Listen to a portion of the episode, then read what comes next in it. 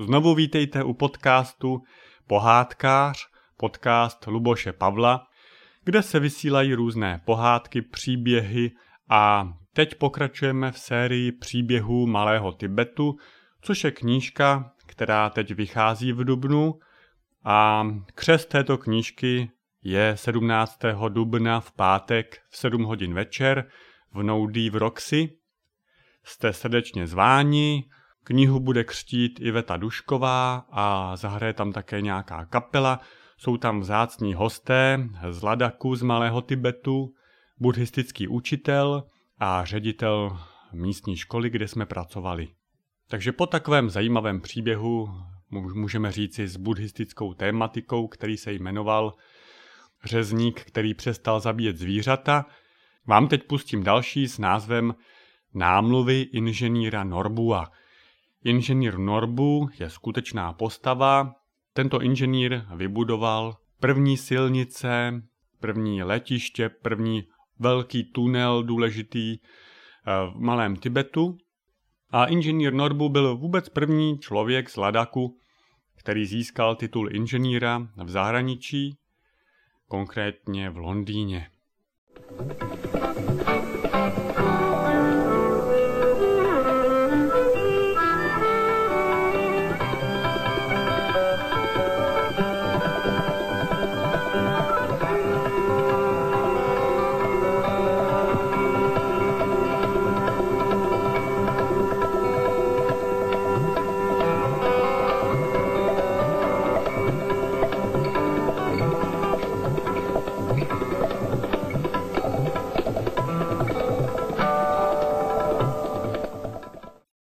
Námluvy inženýra Norbua Ačkoliv přes Himaláje vedla kdysi hedvábná stezka, mohli si tu o pořádných cestách a silnicích nechat jenom zdát. I když mnozí po nich vůbec netoužili. Každopádně ani v 50. letech 20. století pořád nebyly v Ladaku žádné silnice. Teprve inženýr Sonam Norbu postavil magistrálu ze Šrínagaru do Lé. Když se s vysokoškolským titulem vrátil z Londýna do Ladaku, všichni vedoucí představitelé této oblasti byli šťastní, že tu konečně mají tak vzdělaného muže. Nebylo ovšem žádným tajemstvím, že inženýr Norbu si našel v Anglii přítelkyni.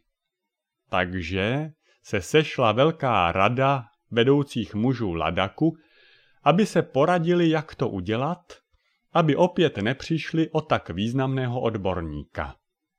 Vždyť by jim tu mohl naprojektovat silnice, letiště, tunely a další významné a potřebné stavby.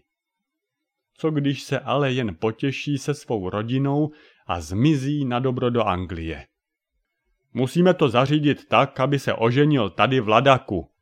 Schodli se po krátké poradě jednomyslně. Zkrátka mu tu najdeme tu nejvíce atraktivní dívku. Však jich tu máme dost. Takže se vydali za inženýrem Norbuem, aby se ho zeptali, jestli by dal přednost inteligentní vzdělané dívce nebo spíše nějaké z královského rodu. Tajně doufali, že nebude chtít tu vzdělanou, protože jich tu bylo pomálu.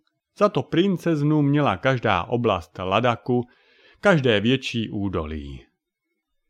Inženýra to překvapilo a pobavilo. Vida z obyčejného hocha se stal někdo, komu dělají návrhy, jako by byl princ nebo zahraniční ministr. Chvíli přemýšlel a pravda byla, že by rád zůstal v Ladaku. Cítil, že by to bylo naplňující zrealizovat tu mnoho skvělých projektů. Anglii by byl jen jedním z mnoha. Musí však využít příležitost, že se bojí, aby jim nezmizel. Je potřeba dělat trochu okolky. A navíc vybrat si ženu na celý život to není jenom tak. Proto řekl, jestli chcete, abych zůstal v Ladaku a oženil se tu, pak si chci vybrat dívku z královského rodu. Najděte mi takovou, která by se chtěla za mě vdát ale ještě než budu souhlasit se svatbou, chci vidět její fotografii. Fotografii? Zopakovali překvapeně, vůbec nevěděli, o čem mluví. Obrázek, chci vidět, jak vypadá, vysvětlil Norbu. Ach ano, jistě, řekli ministři a přemýšleli o nějakém dobrém malíři. Mohu vám pro ten účel půjčit svůj fotoaparát, dodal inženýr a vyndal z tašky foťák, který si pořídil v Anglii. Protože nikdo z nich neuměl s fotoaparátem zacházet, vybrali ze svého středu jednoho, který se zdál být v těchto věcech nejšikovnější. A inženýr Norbu mu v jednom odpolední vysvětlil, jak se s foťákem pracuje. Muž si z přednášky zapamatoval, kde se přístroj drží, kde se zapíná a kde se mačká tlačítko, kterým se pořizuje fotka. Byl spokojený, že to zvládl. Pak se všichni úředníci sešli, aby vybrali nějakou princeznu. Nakonec padl návrh na princeznu ze Zangly, což je jedna vesnice blízko Zanskaru. Do Zanskaru nevedla žádná silnice a stejně neměli k dispozici žádné auto, kterým by se tam dalo jet, takže se tam ten muž vypravil pěšky. Putoval mnoho dní, mnoho dní do Kargilu, který je odlé, vzdálený více jak 200 kilometrů, tam si pár dní odpočinul a pak pokračoval dalších 200 kilometrů dál do Zangly. Až nakonec dospěl do té vesnice a požádal o audienci u krále a královny, aby jim celou záležitost vysvětlil. Je to ten nejstudovanější muž z celého Ladaku, vyprávěl princezně. Je tak chytrý a bystrý, že byl schopen vystudovat na inženýra dokonce v Anglii. Navíc je velmi hezký a sympatický, má o vás velký zájem. Opravdu? Pomrkávala princezna a pohledem se ptala tatínka krále a maminky královny, co si o tom myslí. Já myslím, že by to šlo, řekl král rozvážně s pomlkou, aby se k tomu mohla vyjádřit i královna. Nejbystřejší muž z Ladaku, řekla královna, to zní opravdu jako báječný nápad, drahoušku. Všechno, co potřebuje, doplnil vyslanec, je udělat princezninu fotografii touto skřínkou. Pak vytáhl z vaku fotoaparát. Přístroj všechny velmi zaujal. Ani nepomysleli na to, proč si chce inženýr Norbu nechat pořídit obrázek princezny a že to vlastně znamená, že ještě není zcela rozhodnut. Pro vyslance to bylo poprvé, kdy měl fotografovat princeznu a ještě se tvářit před královskou rodinou, že s přístrojem umí zacházet. Nejprve musel zodpovědět mnoho dotazů týkajících se foťáku. A pak se princezna postavila k oknu a zaujala sošnou polohu.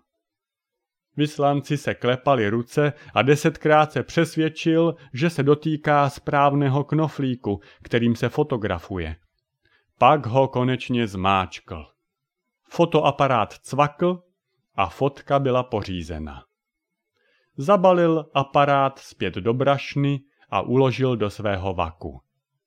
Rozloučil se a vydal se zpět na dlouhou cestu do hlavního města Lé.